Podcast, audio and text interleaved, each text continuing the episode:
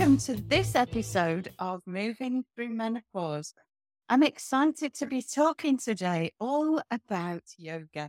Anybody who knows me knows I love yoga. I love it for myself and, and I love teaching it, although it's a new addition to my stable of skills. So, Kathy White, who is here chatting with me today, Kathy's been doing yoga for a lot longer than I have. And I'm sure she's got some great tips and tricks for us today in this conversation. So thank you so much, Kathy, for coming along and having a chat on moving through menopause this afternoon.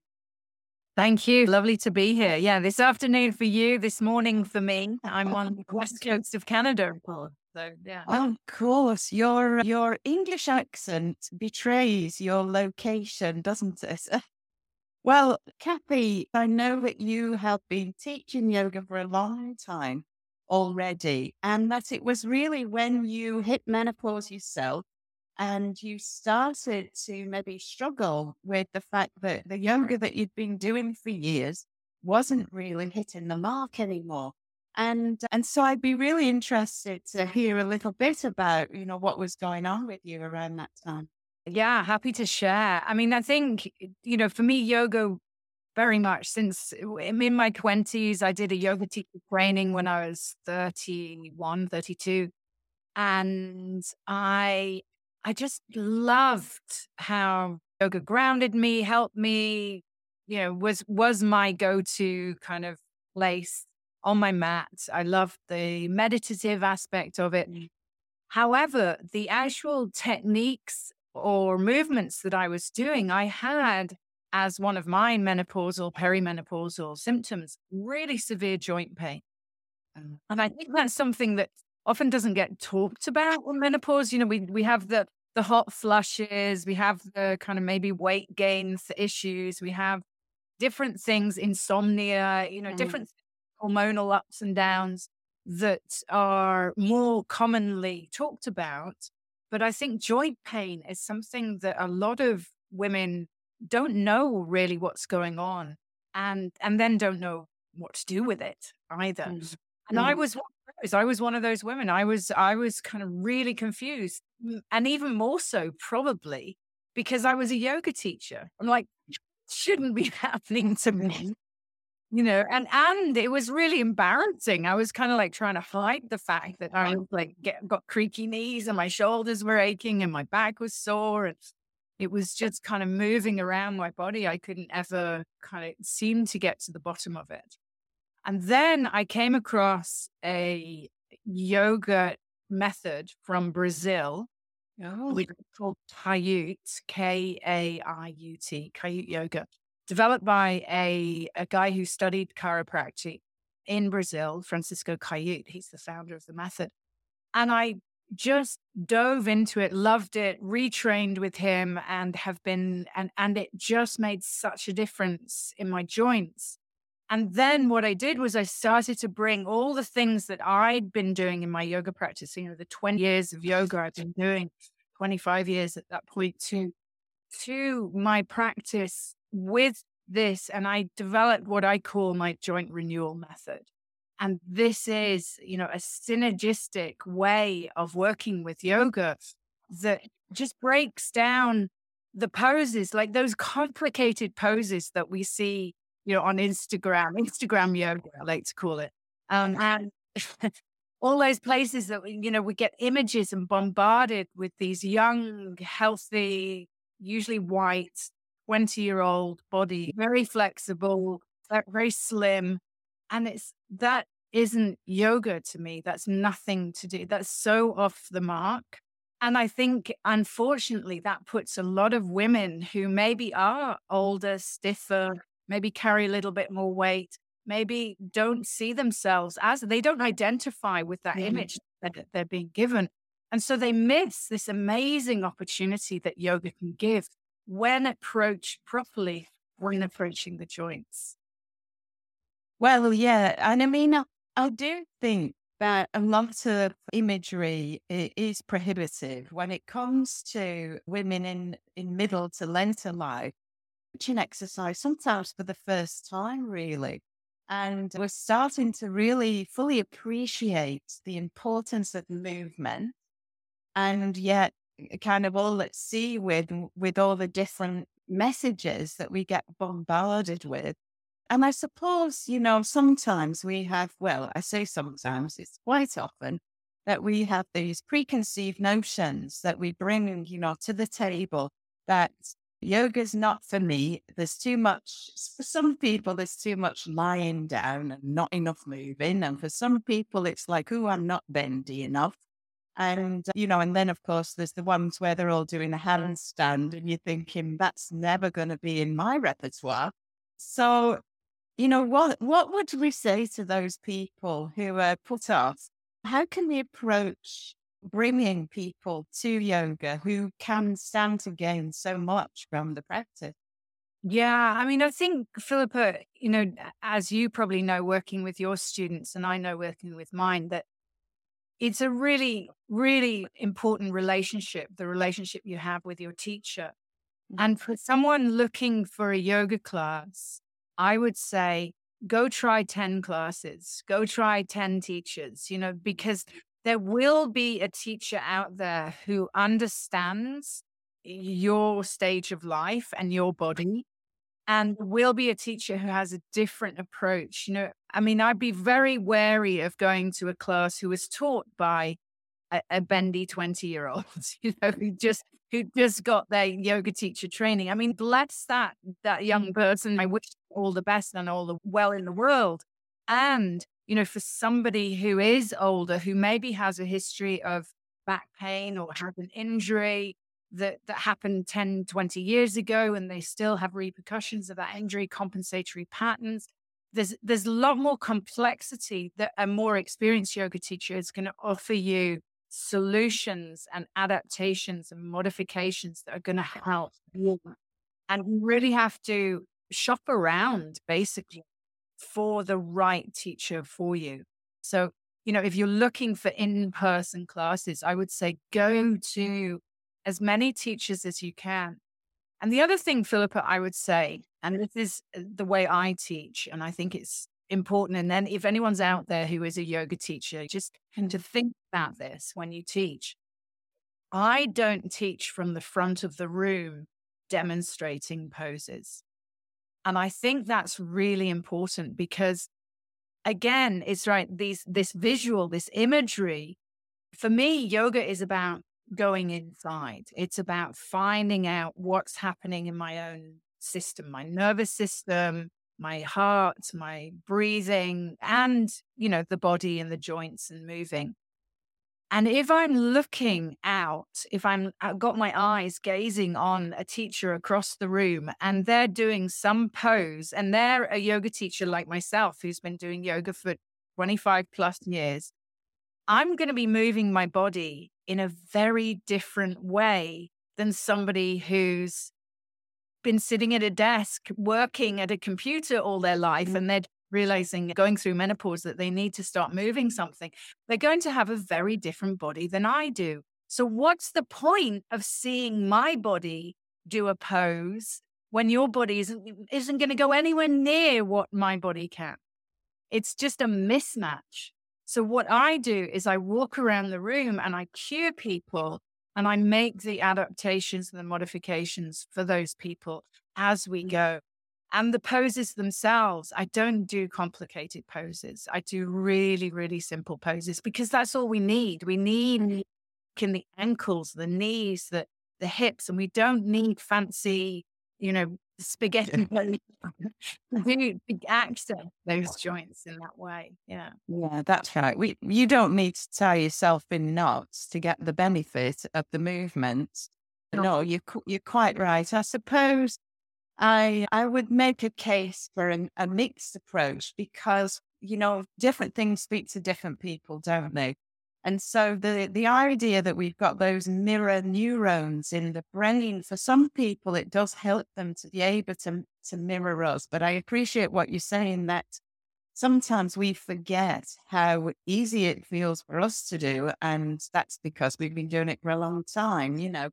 So uh, to transmit the movements that we want people to approach you know, with a demonstration, absolutely. But then, yes, take it round the room and offer corrections and, you know, the different cues, verbal cues, tactile cues, visual cues, speak to different people. So to offer a mix, if we can, I suppose, as well, is, is kind of where I sit with that.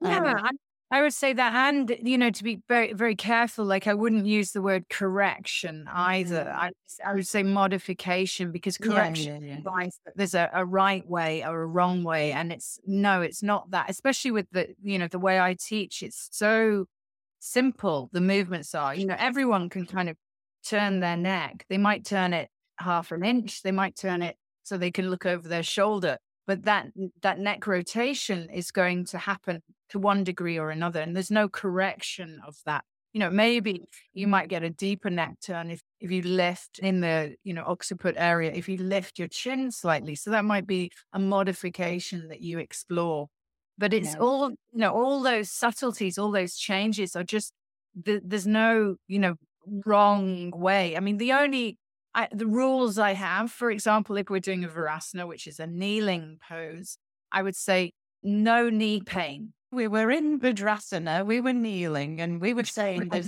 we don't want people to feel pain. I mean, for the most part, I cue people that these these things might you might feel a stretch, you might feel your muscles working, but pain is something that we're really not wanting to move into into pain challenge you on on thinking about that because because and this is more of a cultural observation, I think, because oh, we live in a very pain adverse society. We live in a place that would go, oh, this is really sore. Let me take a painkiller. Let me take an Advil. Let me take a Tylenol. We live in a, it's like, oh, my back's sore. I need a new bed, you know, so I can avoid this back pain. I, and, and so everyone is trying to avoid pain as much. And so what that does is we, re, we reduce our adaptability, we reduce our resilience to pain. And when the body is going through, like if, if a joint is opening that's stiff or there's been an injury or accident and there's a compensatory pattern, you're trying to break that pattern, there's going to be sensation with that. There has to be and you know being willing to and like i try and reframe it like somebody might quickly label it as pain and i try and reframe it and say it's strong sensation and you need to be able to stay calm with that. Don't freak out because if you freak out stop. If you get scared stop. But if you can just keep your breathing regular and steady and stay with those sensations as they're arising, then you're actually going to start breaking those patterns down and get the freedom of movement that is necessary. If you're unwilling to go through that threshold, you're just going to stay locked in the same pattern that you're in. Yeah. And I mean, we could talk till the cows come home about this whole notion of uh, pain catastrophizing and and the ability to give our clients improved sense of self-efficacy so that you know they appreciate that they have control over the situation. So that's a constant push pull sort of scenario. Yeah. and uh, you know and i think the thing i mean this this is so complex that we are all so individual and we will have our own interpretation of this that you know sometimes a class setting isn't necessarily the best to you know to be going into this where where it's so open to interpretation you know and that if you if you're coming across people because obviously i work with people who are in pain all the time and and so to do that on a one-on-one basis allows us to really interpret that individual's pain experience and turn that mm. into something that we can we can work with work around you know do whatever and use all of the tools at our disposal, you know, to keep the central nervous system occupied because this is this is a real work in progress that we we cannot allow our worlds to shrink with the passage of time it's so important that we are continuing to nudge the boundaries of movement of function and unpicking that whole painful sensation, you know, people do years of research on this. So I don't think we're going to do it in the next. Um, we're, we're only going to touch touch the tip a bit here, but just you know, for the listeners to kind of go away with a, a curiosity around. Mm. If listeners go away with one thing, which would be to have a curiosity around sensations in their body, rather than a kind of no, I don't want to feel that. It's mm. like, okay, you know, what would it be like to be curious about it and be questioning, going, oh, what what could I do? You know, it's like if there is a stiffness in the neck or the shoulder, for example, it's like, what is my range of motion? And, you know, can I touch on just that first layer of what I might label pain and just say, yeah, that's pretty intense, but I can breathe. I can stay with this. I can explore that. And that one degree of extra movement that comes in the shoulder, then maybe, you know, next week it's two degrees. The next week it's four degrees. The next week it's, you know, and before you know it, with consistent attention and mm. care and kindness and curiosity, there's a, a, a change in that, in yeah. that joy. Yeah. I suppose the thing that I'm particularly interested to try and unpick is how how is yoga speaking to the experience of menopause? Because, you know, my understanding is that we can talk to the endocrine system with yoga postures and and breath work and the, and the mindful meditation. And this is something that I'm, you know, really keen to help people with because ultimately it's the biochemistry, the shifting biochemistry that is responsible for those symptoms that arise, regardless whether it's hot sweats, whether it's joint aches and pains, you know, whether it's brain fog, whatever it is. So, do you have any sort of experience of how certain postures might speak more to the endocrine system? What I would say about that, Phillipa, is I think we we we need to just stay in the holistic view that that yoga gives. A, a good yoga practice will address the endocrine system, the circulatory system, the digestive system, the breathing system, you know, all this, all the different systems in the body are simultaneously being mm-hmm. addressed and moved. And, you know, as you, as you call yourself a movement specialist is like, yes, because movement is what is going to keep the system going. You know, you can take you can take supplements, for example. Mm. You know, there are some really excellent supplements out there, some really, really good herbal remedies, you know, natural HRT thing. Some people mm. want to go down that route. What, whatever you want to do, take supplements. But if those supplements are sitting in a system that isn't moving, then it's the circulation system isn't going to get those nutrients into the areas where they need to go. You know, if the joint is locked up, you're not, your glucosamine isn't going to get into the cartilage to be able to make the change that the potential of the supplement has. Mm. So I mm. think same with, you know, any, any approach to the body, it's like move it.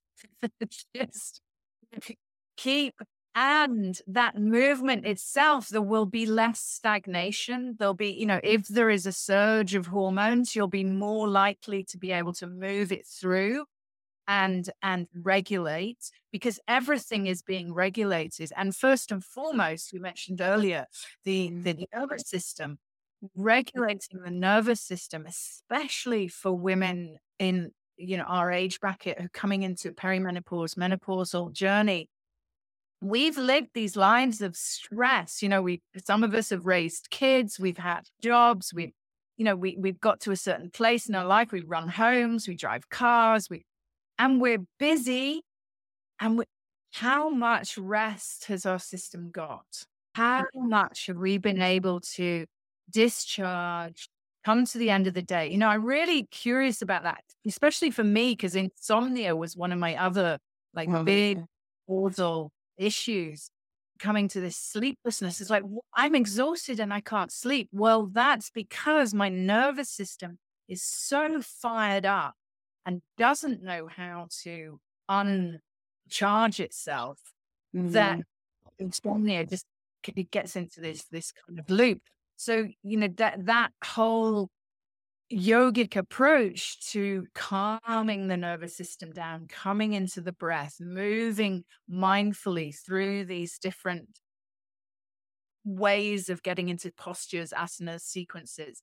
This whole thing will will address the hormones, it'll address the circulation, it'll address the gut health, it'll address mm. all of those things, get addressed all at the same time, I think, with with a holistic approach. Yeah, no, well, I mean, I, I agree entirely with what you're saying there. And um, and it is that whole system approach.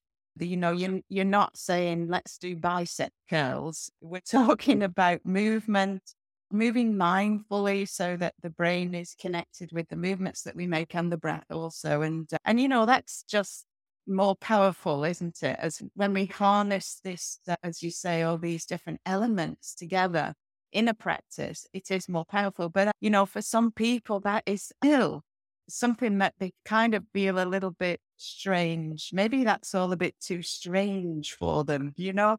So, yeah, I mean, again, it's a cultural thing because, you know, we live in a society that says bigger, better, faster, more. Mm-hmm. And when it comes to the body, that's what we're looking for. So we're going to the gym and we're getting on the treadmill and we're doing more weights and you know we, we're doing big you know trx classes and you know spin classes and we're, we're just and you know all those things have their place. All those things are absolutely marvelous but if we think about how we're running our lives that we're just on the same track. We're not shifting gear and i think mm. that yoga has a great great solution to many of the kind of ills of our planet, the you know, stress related issues, etc., is because it takes you out of that kind of treadmill kind of mentality and just and uh, you know you mentioned earlier that some people don't want to do yoga because it's like we're just lying on our backs. It's like there is such a benefit to lying on your back. Like, can you lie on your back and just notice how busy your mind is, how your heart's still racing, what what this level of anxiety and stress because that is what needs to be discharged from the system for real optimal health. Yeah, no, absolutely. And I know so many people say, oh, I can't do yoga because I can't do that. And, and yet they're probably the people who need it the most. so I think, you know, for us, obviously, yoga is a place of non judgment and, you know, come and if if lying on your back doesn't sit with you, then lie on your front, lie on your side, you know, do whatever. And and don't worry that you can't switch your mind off because most people can't in actual fact, can they? And and so experiment is the other thing that I love to sort of say to people. Like you said earlier, you know, with different teachers, you're going to get different approaches invariably. And and some of it will stick better with you than others. And to be honest, for me, I, I, I managed to somehow find something good in everything that I do with, uh, you know, whomever it might be. Maybe that's just because I'm curious to sort of see which bits I could maybe uh, use for myself, you know. Yeah. Yeah, no, I agree. I think there's always something something to be had from from every experience. And you know, finding the the one that you resonate or gravitate towards that that you feel could could guide you. I mean, a, a, really good yoga teacher in terms of the, you know, the shavasana, that which is the lying down, relaxation at the end. Those kind of real deep relaxation postures. A really good yoga teacher will mm-hmm. will guide you into those postures, so that even if you do have a busy mind, the teacher will give you something to focus on. They'll, they'll give your mind something to play with, so that your body can rest. And and you know that skill of the the teacher again. That's the experience of the teacher to be able to give you that. So yeah, I mean, I just really encourage people if you do feel, you know, if you're watching this and you feel like, yeah, I'm one of those really stressed out, anxious, busy, you know, can't can't sit down for five minutes type of people. Just really see if you can give yourself the gift of being quiet and being still for just a little while and then build on that and see how your body responds, see how your mind responds, see how your whole system responds to. Because the whole thing about health and restoration is we don't, if we have an illness, we don't restore when we're in our sympathetic mm. nervous system, when we're active, when we're busy, when we're running around. The body isn't in healing mode. The body is only in healing mode and restoration mode when we are relaxed, which is why sleep is so important. Mm. And to know that that you do have to calm your mind down you do have to mm.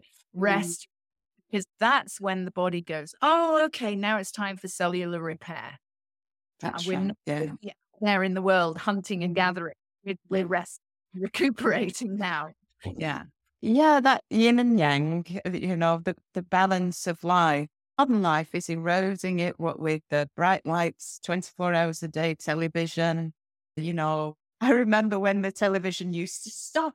It's about half past ten. You know, whatever was the original That was it then. When I go to bed. Uh, but you know, Kathy, I was really intrigued to read about your time in the in Findhorn. Would, would you be able to share something about what you were getting up to there? Because that sounds really yeah.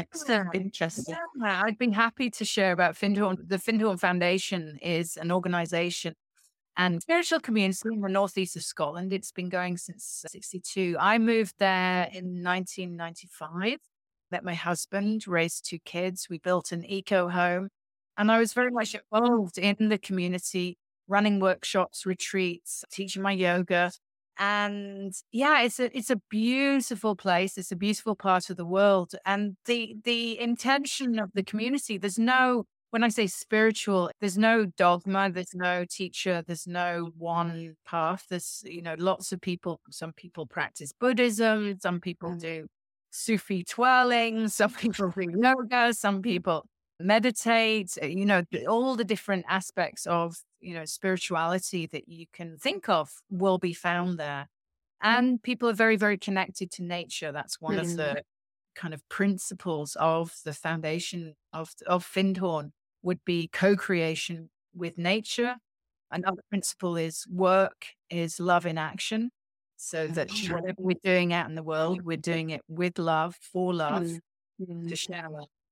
And um, but then the other principle of the three principles is in listening. So it's all about going inside and finding your own wisdom, your own truth, your own wisdom. Those are the three very beautiful, powerful principles co creation with nature, love is work in action, and inner listening. Yeah. I, I must say, sometimes I think if we could give ourselves the luxury of a break away from our everyday lives, somewhere like that sounds like the perfect place to go and really explore some of these practices that you've maybe never tried before. And I mean, you know, you don't have to go all the way to Findhorn. There's probably other places you could go more local to you so that so you get the chance, real chance to really experience the best that these things have to offer. If you could find a weekend and, and go with a friend, maybe. I, I don't know. What do you say? You live there.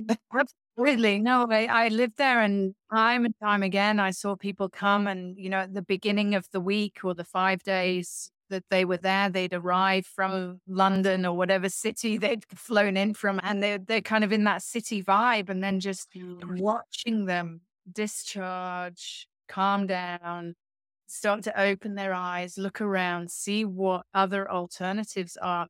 Just really powerful transformation. And then people go back home with that commitment to change, you know, mm-hmm. with commitment of, I'm going to go walk in nature every day. You know, I'm going to mm-hmm. find my local park. I'm going to go to the park. I'm going to walk by the river, whatever it is that, that people go back with commitments. I'm going to meditate. I'm going to do my yoga. I'm, you know, and it's just, it really helps people anchor there to step out and break the pattern for three days, a week, whatever it is, mm-hmm. a month, times just really helps people then when they go back into their lives, mm. go back with some changes that they want to make and more committed to making those changes. Yeah. Well, so we haven't all got a week, a, a weekend even, or a month, but most of us could probably find an hour each week to dip your toe, give it a try. How do you know you don't like it if you've never tried it? That's what I always think. That's a really good point. So, and you know, I, I, I absolutely concur that so there's somebody out there for everybody, and and it might not be the first person you hit upon that that really speaks to you, but if you can be open of mind and heart and and sort of discerning, I suppose, what is it? What is it that really speaks to me?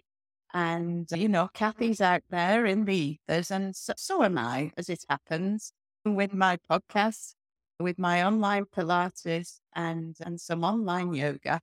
And you can come and see me in person too. You, Kathy and I, we both work out of our homes, don't we?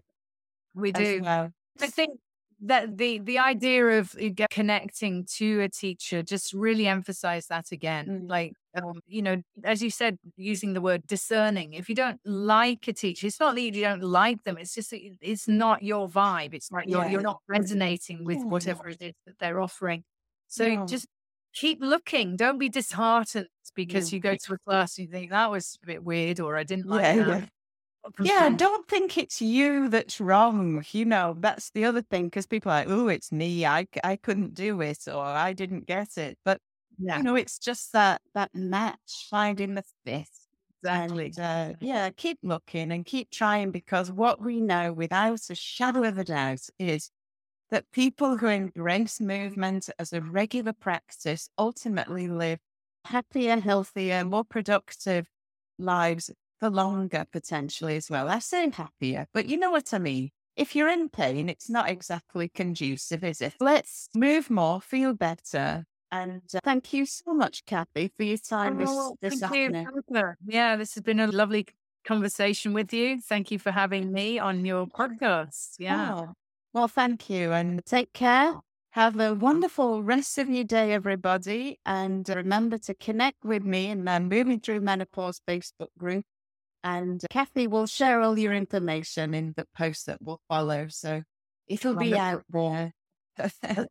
Brilliant. Thanks, Phillipa. Take care. I'll say goodbye for now. Bye. Goodbye for now.